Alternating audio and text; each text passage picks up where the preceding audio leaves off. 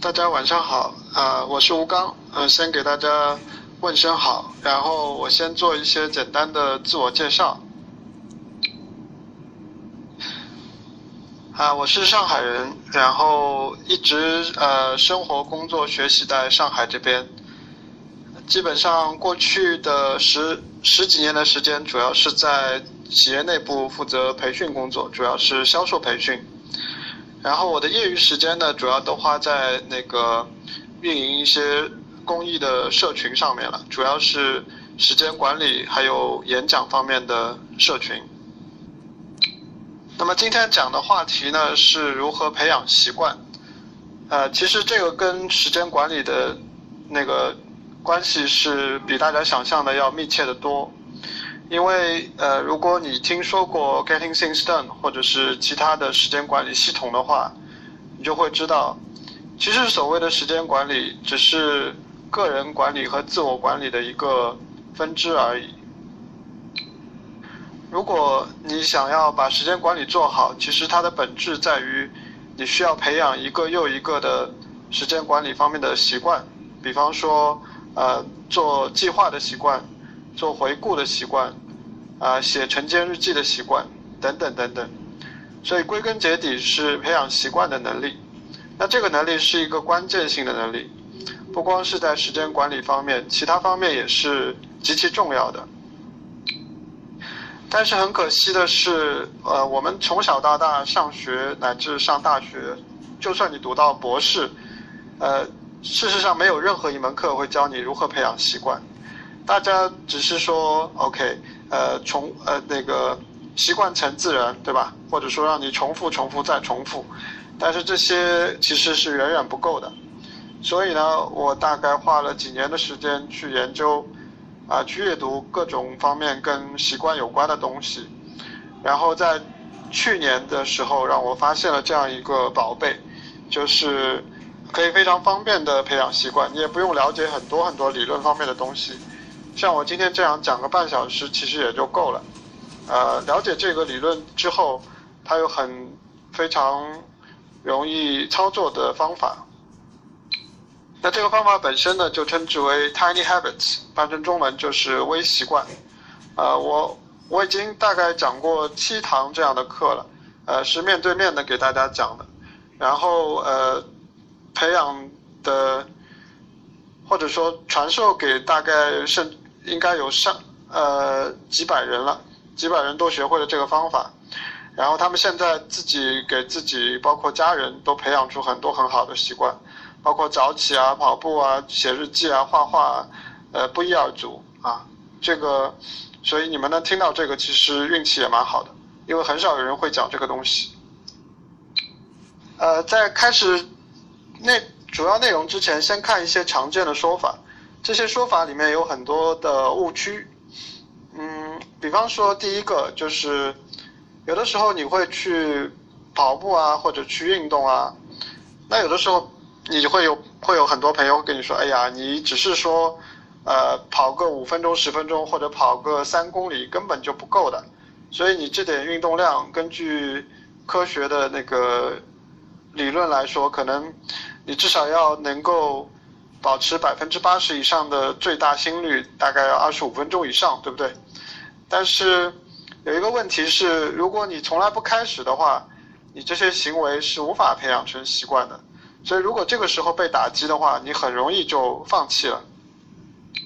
呃，我再举一个例子，有的时候你会在朋友圈里看到很多很有正能量的人在那边说啊，我要跑步一百天，或者说。我要看一百本书啊，等等等等。那你看到这些之后，你的感觉是什么呢？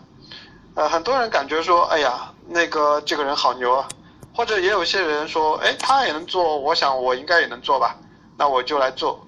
所以就会有很多人跟着其他人去做一些事。那么从正面的角度来说，这是好的事情，你要求上进。但是从负面来说呢，很多人的结果并不是很好，就是。呃，能够坚持到底的人，通常来说本身他的毅力就是比较强的。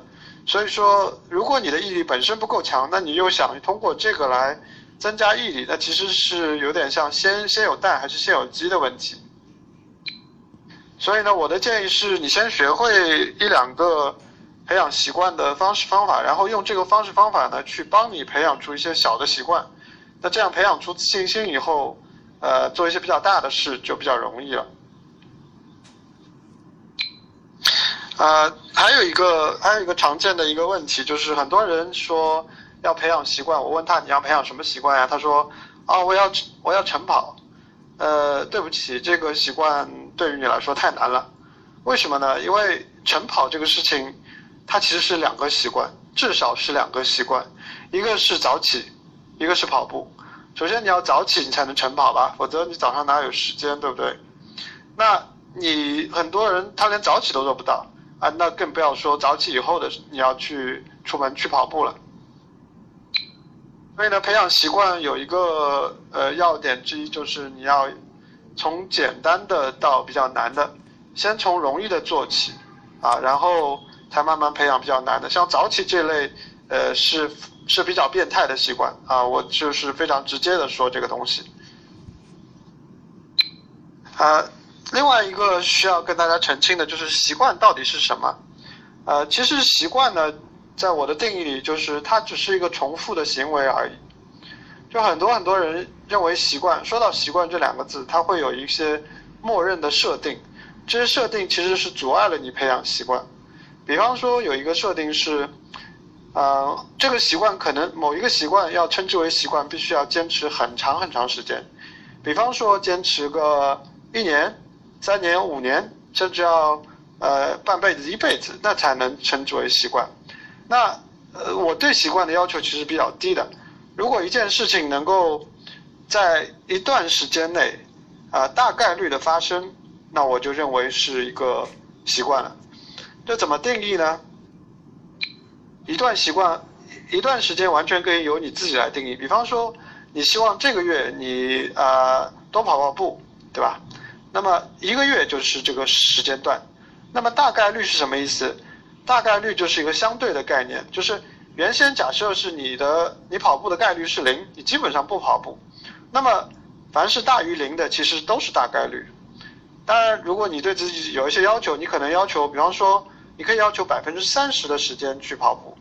那百分之三十是什么意思呢？那就是一个星期里面你有两天去跑步，就超过啊，应该有两天多。比方说有三天去跑步，应该就超过百分之。三十了，对不对？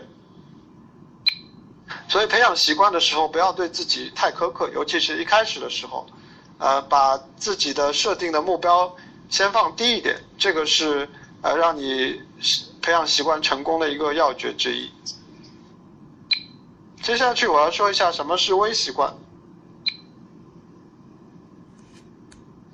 微习惯呢又叫 Tiny Habits，它不是我发明的，是二零一一年由斯坦福大学的一个呃一个学者叫 B.J. Fogg，这个人发发明和发起的，他是一个行为行为科学家。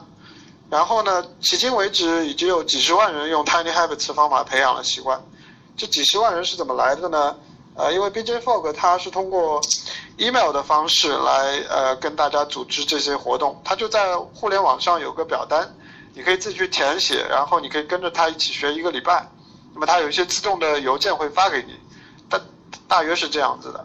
所以呢，呃，我大是前年的时候跟着他的 email 去学的，后来发现很有用，后来我就呃参加了他的一个课程，啊，就是用那个 Google 的在线的视频会议的方式，呃，每周跟他开视频会议，然后去学习这个。怎么样教别人来学会这个微习惯？啊，这就是它的背景，很简单。那接下来就是内容了。微习惯的基础，或者说微习惯的理论基础，就是一个公式。这个公式叫做行为公式，就是说一个人的行为是怎么发生的。因为我们之前说过了，这所谓习惯，无非是重复的行为，对不对？那我们把它解开来看，这个单位的这个。要素，也就是行为本身，行为是如何发生的，这是最关键的要素。那我把这个公式发给你们看一下。啊，你只需要知道这个公式就可以了。这个公式什么意思呢？就是，呃，它它翻成英文是 B 等于 MAT，B 就是 behavior 就是行为，M 是 motivation 是动力，A 是能力是 ability，啊 T 是 trigger 也就是契机或者是触发。那么一个行为要发生呢，按照 B J Fogg 的理论来说，啊有三个事情必须同时具备，三个条件必须全部都具备哦，同时具备。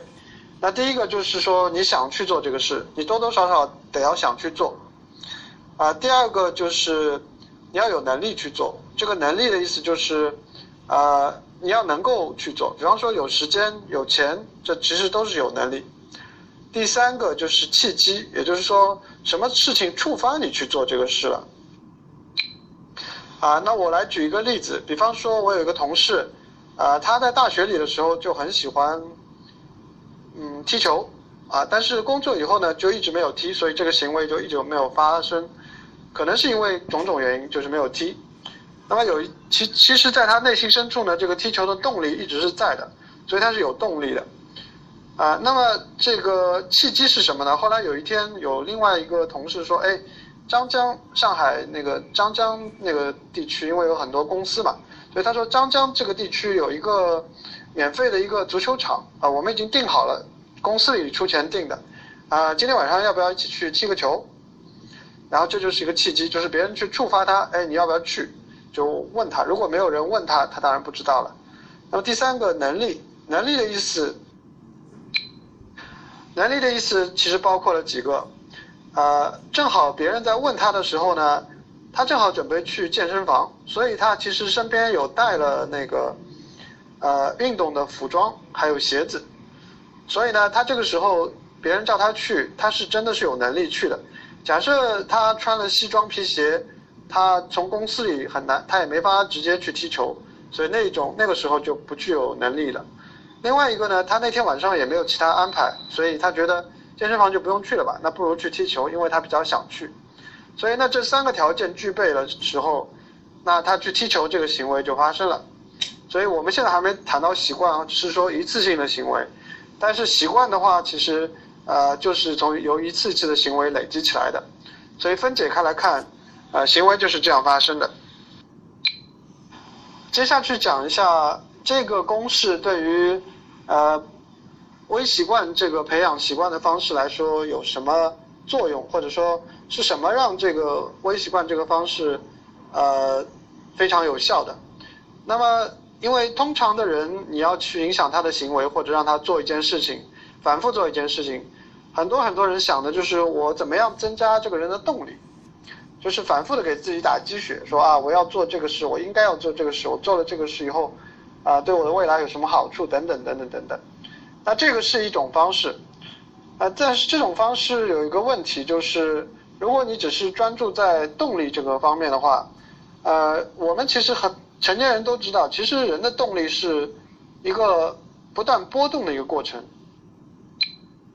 就跟那个股市的那个晴雨表一样，其实它是有时上有时下的。有的时候你觉得自己正能量很满，然后什么都想干；但有的时候，有的天数，有的日子里面，你就是觉得萎靡不振，然后说就想呃刷刷美剧啊，或者是随便随便玩一玩，或者是放松一下，看看电视什么的。所以人的动力是不可靠的，所以你如果依靠这个的话，呃，去培养习惯，其实习惯很容易失败。所以 B J F O G 的切入点呢是，他先不管这个动力，他把注意力放在后面两个上，一个是触发，一个是能力，就是怎么样让这个触发变得非常的牢靠，就是每天都有机会能够触发你去做一件事，而且是自动的。那第二个就是说，能力的意思就是说，让你去做某一件事、做某一个行为的能力要求变得很低。你去想一下，如果说我要你一天看一本书，你说你能做得到吗？一般来说很难做到吧。那如果说我做到一个极端，我说，呃，我一天要你看一个自然段的书，就是呃一页书上你只要看一段就可以了。那你觉得做得到吧？你觉得肯定做得到，而且觉得这做这个好像没什么意思，先把这个没意思的先放一放，先做把它做到，OK。所以这是微习惯的原理。那根据上面说的微习惯呢，它其实就是一系列的行为。那这个行为它的定义是说，每天至少一次，而且呢能在六十秒内完成，一分钟内，而且几乎不费力。不费力的意思是既不大费体力，也不大费脑力。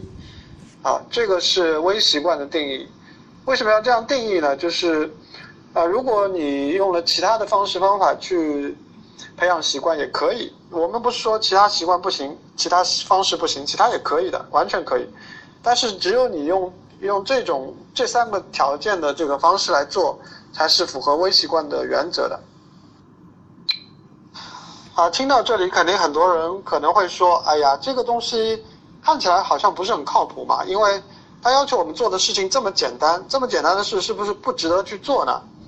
呃，那这个其实就是很多人呃的一个培养行为习惯的一个误区了，就是。我们先看一下啊，如果说你要求自己要求的比较高，那么可能一开始能坚持靠自己的毅力或者是动力，就坚持个三五天，甚至于十天、二十天，这都没问题。但是以你的经验来看，你觉得后面会发生什么事？啊，一般来说，正常人都会发生一个反弹，就是说，哎呀，我之前花了这么多时间、这么多精力、这么多毅力去坚持这个事，啊，总算做到了。然后让我放松一下吧。那这个时候就像减肥的反弹一样，啊，一旦之前的节食让你觉得非常难以忍受，但忍受到了极点以后，你不一一旦放松下来，你可能就会暴饮暴饮暴食，反而是得不偿失。最后的结果呢，对吧？这个大家都知道。所以呢，我们现在的换一种做法试试看，就是用微习惯的做法，先把树叶长出来，然后呢。等到树叶长到一定程度以后，它会发发发芽，长成小树枝。再往后呢，它的树枝如果能够继续承担下去，它就会越来越粗，就变成树干了。所以是从小变大，首先让它做到从零到一嘛，然后再让它慢慢长大。因为从零到一，如果我们的把握足够大的话，后面长大的把握也是比较大的。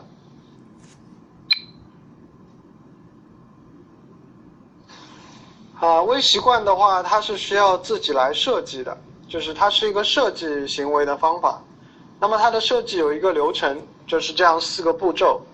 那这四个步骤呢，是第一个是定义目标，就是你自己想要培养什么习惯，啊，你想要培养读书的习惯啊，学英语啊，或者是呃跑步啊什么的都可以，确定一下你的习惯目标。第二个呢是找到锚点。啊，锚点是什么呢？等一下会记，呃，详细的说一下。找到锚点以后，第三个就要设定微行为。微行为什么意思？就是说，比方说你要去呃学英文，那么学英文你就要把它微小化。呃，学英文，假设说微小化的话，比方说呃看单词，比方说你是在扇贝上背单词的，那么把它微小化的意思呢，就是。呃，你可能在扇贝上要看，比方说看五个单词啊，这种就是非常非常小，因为记住我们是要在一分钟以内能完成的才叫微习惯。先不要管有没有效果，先不要管，先从零到一。然后第四个呢，就是要找到庆祝方式，就是一旦你完成这个微行为以后，你要给自己一个小小的庆祝方式。啊，大概是这样一个四个步骤的一个流程。啊，接下去我来呃详细的讲一下定义目标这个部分比较容易啊，一般来说大家都会知道自己想要什么。那么第二个部分就是找到锚点，锚点是一个专用的词语啊，英文叫 anchor。那其实顾名思义，它就像一个船的一个锚一样，我们需要把一个呃已有的行为啊，就是作为一个锚点，就是已有的习惯。什么叫已有的习惯呢？其实就是每个人其实生活中有很多很多的固定的锚点，就是你不知不觉的，其实你已经有很多习惯了，啊，你可能不相信，但事实上是有的，啊，我举一些例子，啊，我在上课的时候，我们老师是要求我们每个人在生活中找出至少五十个锚点，就是五五十个已有的习惯，那怎么找呢？其实很简单。你从自己早上睁开眼睛开始，一直呃在你的脑海中过一下，你早上起来干什么，然后接下去做什么，然后到哪里去，然后怎么样坐车，然后怎么样上班，等等等等，一直到晚上呃，一直从心里面去想象一下，一直到晚上上床睡觉，就这段时间内发生的所有的事情，去想一下有没有基本上每天你都会做的事，肯定会有嘛，对不对？呃，我再说的具体一点，每天会做的是什么？包括你早上起来以后，脚肯定会第一次踩到地板上，对不对？这个其实就是一件事。然后呢，你如果去上洗手间的话，一般会去刷牙吧，也会。还有一个，呃，如果是在自己家里，肯定你上完洗手间会要冲马桶。所以你看起来这些事好像都是非常琐碎的事，但事实上这些事都已经因为已经会完全的自动化了，所以你会觉得这完全不是一件事情，因为你做的时候你完全不会去想它，这是为什么我们要找到这些事情。那这些事情呢，就是我们整个生活当中的一些固定的一些点，啊，你要知道，就是我们要用它们去触发我们的想要培养的行为，把我们想要培养的行为加在这些点的后面。这是为什么把它们叫做锚点。那么，呃，找到这些习惯以后呢，你可以自己去，呃，选一下，看一下，因为有些习惯或者有些行为是一天会做好几次的，呃，比方说我们说，呃，你刷牙一般就会有两次，对吧？一般的，呃，也有人中午会再刷一次。那么。有很多行为是两次或者是两次以上的，啊，也有很少数行为是只做一次的。但一般来说，呃，比比方说你早上起来下床，肯定只做一次嘛，也不一一般来说不会再回去再睡一觉，然后再下来，对吧？所以要找到类似的锚点，先列出来你有哪些锚点，把这些锚点放在旁边备用，就好像做菜一样。首先找到这个原料，呃。第一步是设定目标，对吧？第二步是找到锚点，第三步是把行为微小化。那么微微小化的意思就是我们要把任何一个你想做的事情，把它微小化到六十秒钟之内就能做掉，这就是微小化的意思。那微小化有两种方式，第一种呢是任何事情的准备工作都是它的微小化，第二个是任何事情的微小版本是它的微小化。准备工作是什么意思？比方说你要出去跑步的话，你觉得准备工作是什么呢？啊，一般来说，如果要跑步的话，一般来说你会要换上运动装，换上运动鞋，所以换鞋这件事情就是跑步的准备工作。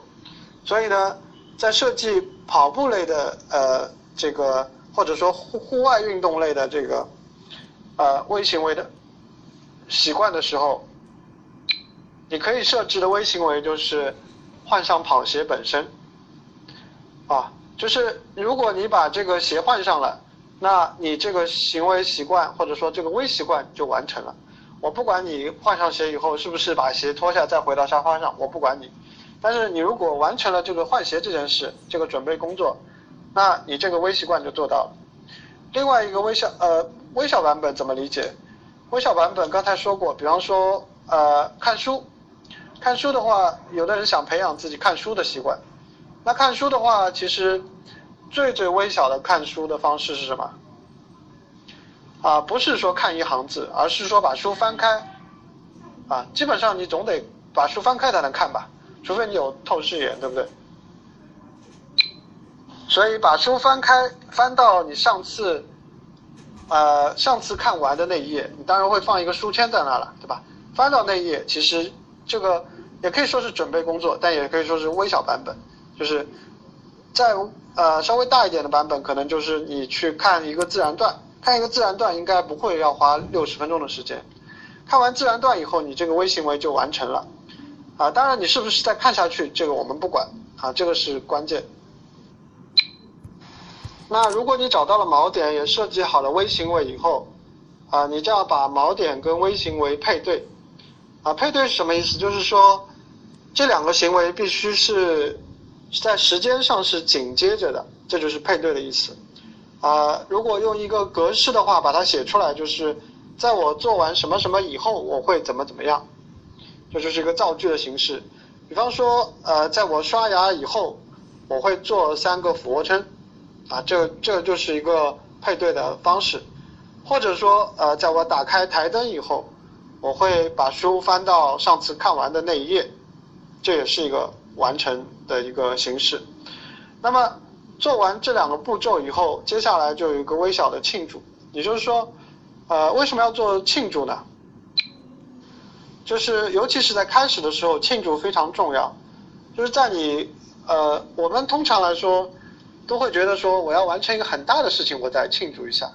但是在这里呢，我们为了让你这个行为能够下次重复的时候更方便，呃，让你的大脑能够更愿意来做这件事，因为它看起来很微小，好像也没什么用，对不对？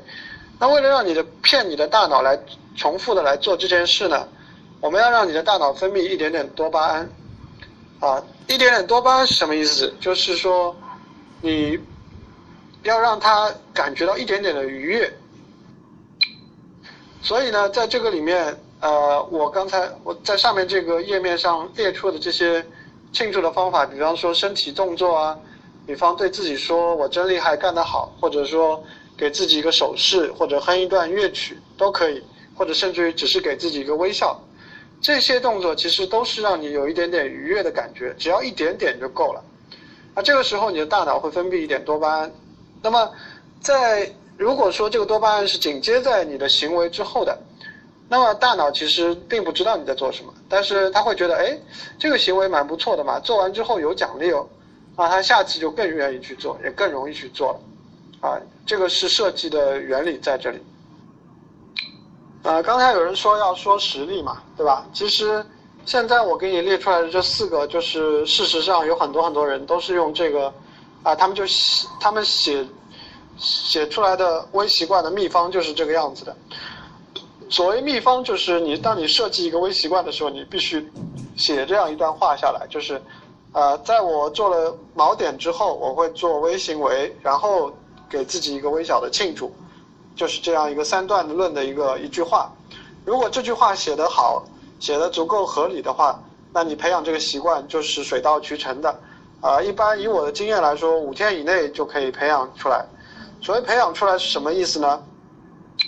培养出一个习惯，在我这边的定义是说，哎，有某一天的时候，当我做完这件事了，我才想起来，哎，我做了这件事，而不是说我要提醒自己啊，我要去做这件事了，我要出去跑步等等等等。就是当你意识到这件事的时候，它是在这件事发生之前还是发生之后，这就是一种证明，证明你这个习惯有没有真正的养成。这几个秘方的话，我来解释一下。比方说，第一个秘方，它可能就是，呃，有很多人下班到家，他可能希望多一点运动，平时坐在办公室一直坐着嘛。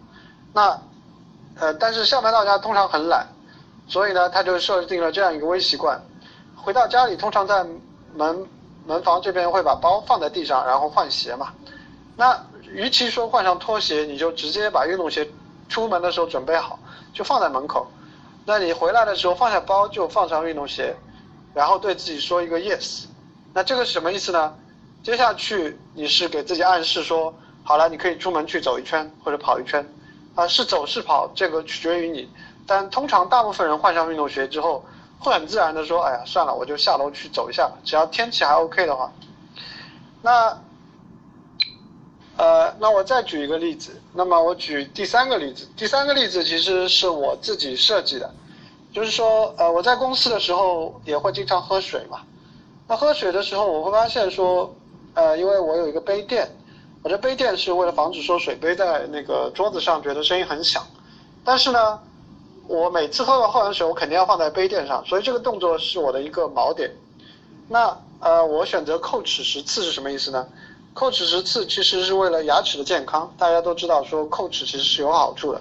当然十次可能没什么用，但是它是一个微小版本，就是提醒我自己呃这个牙齿健康这件事。如果我有，当我把喝完水放在杯垫上，因为这个动作比较有声音，而且有动作是个确定的，然后我去叩齿了以后，可以给自己一个微笑。那么这个样子就是说啊我是关注了自己的牙齿健康了，所以这是我要设定的一个目标那个时候。按照这四个例子的话，其实你完全已经可以去自己设计自己的微习惯了。所以说，呃，要讲说，呃，微习惯到底是什么？其实，呃，我刚才的内容从理论到设计的过程到它的实际的案例，其实你们都已经呃都已经知道了。但是呢，呃，可能还会有问题，因为呃第一次操作上肯定会有很多很多的问题，所以呢。我会建议说，呃，你在设计第一个微行为的时候，是本着说我要掌握微行为这个设计的方法去，而不是说我要本着说我要培养一个习惯这个目的去。所以在第一个操作的时候，你在设计第一个微行为的时候，你先试图去掌握一下这个方法。这里呢有几个常见的问题，常见的问题是，呃，有的人看到说哦，培养微习惯还。还可以嘛，然后也不难，那只要一分钟就可以了。那么我是不是可以同时培养几个习惯？那我的建议呢，是一开始的时候，你先奔着掌握这个方法的这个目的去，先培养一个习惯比较好。那第二个问题说，呃，什么时候可以增加微习惯？呃，增加微习惯的前提就是你前面一个习惯你觉得已经牢固了，牢固的标志就是某一天你去做这个事了以后，做完了你才发现，哎，我做了这个事。这就是一个标志，啊，还有一个重要的问题就是什么时候可以扩展微习惯？就比方说，呃，你让我每天看一段文字，我觉得，呃，其实我看这段文字非常快，只要一分钟，然后呢，呃，看这点，那我的书会看得很慢，也没什么意思。那其实呢，你是完全可以随时去扩展的。什么意思？就是说。你看完这段书以后，给自己一个小庆祝以后，你可以接着看下去啊。没有人说强迫你说你就停下来，一定要去干别的事儿了，对不对？所以微习惯只是给你一个开头，后面的事让它自然而然的去做啊，愿意做就做，不愿意做就不要做，没关系。还有一个问题，常见问题说，是不是可以用一个习惯做另外一个习惯的锚点？呃，这个的话，除非你第一个微习惯非常牢固了，但是通常来说。我觉得这是不大可能的，因为你在你现在现有的一些生活习惯是长期养成的，所以你要去刻意培养一个微习惯，让它变成一个牢固的锚点的话，呃，还是比较难的，所以不建议这样做。呃，倒数第二个问题说行为那么微小，完全没有实际作用，啊，的确是这样子的。我们设计这样子的设计，就是为了让它没有什么实际作用。为什么呢？因为。一旦有实际作用，或者说一旦让它的难度变大以后，你要坚持下来的难度就增加很多很多倍。所以呢，我们的原则就是先让它从零到一，有了一以后，从一到十到一百就比较容易了，让一先稳定下来。什么样的锚点是最好的锚点？啊，就是你几乎一天不落都会去做的，不管是刮风下雨，不管是你的心情好还是心情不好。你这个时候如果啊都会去做的这一类的事情的话，那么这类的锚点或者这类的生活习惯就是最好的。啊，从生活方式上你可以看出来，其实如果一个人到处出差，生活不规律的话，其实锚点是很难找的。所以那些呃朝九晚五啊，然后生活比较规律，甚至有时候你就会觉得自己有点有点 boring 或者。无聊的话，那其实这样的生活其实比较容易找锚点。呃，如果你是在你本人是在上海工作生活的话，你就比较有福了，因为我是在上海的。然后我们上海呢是有一些呃很好的一些社社群来做线下的支持工作。对于时间管理的工具呢，我一向是认为，任何工具只是辅助你的时间管理行为的。所以你首先要有你自己的一些时间管理的行为，比方说，你自己有经常维护你的那个呃任务列表，那么可能你就需要用一些任务列表的软件。如果你是喜欢用，比方说表格来管理的，那你用 Excel 其实也就够了。所以呃，单纯推荐工具呢，其实我自己并不推荐，因为任何工具都有它的好处跟坏处，可能有的时候坏处会更多一点。所以，先问自己，你有什么？你平时常用的时间管理行为是什么？微习惯跟呃拖延症其实本身并没有什么直接的联系。呃，所谓拖延症，其实是因为很多很多的原因造成的，它的起因也不一样，所以很难说微习惯怎么样治拖延症。早晨排的计划，如果说经常被打断，呃，或者说无法完成的话，事实上你排计划的方式是有问题的，啊，因为计划不可能说按照一成不变的方式来完成，所以排计划的基本原则其实是，呃，抓住抓大放小，就是你在一天里面至少要留出百分之五十的空余时间。啊，或者百分之三十以上的空余时间，然后其他的时间去安排几件比较大的事，而且尤其是，呃，最开始的时候要把最大最难的事要开始攻坚，就从一开始就开就要开始攻坚这个事情，所以排计划的方式跟它的完成效率有最直接的关系。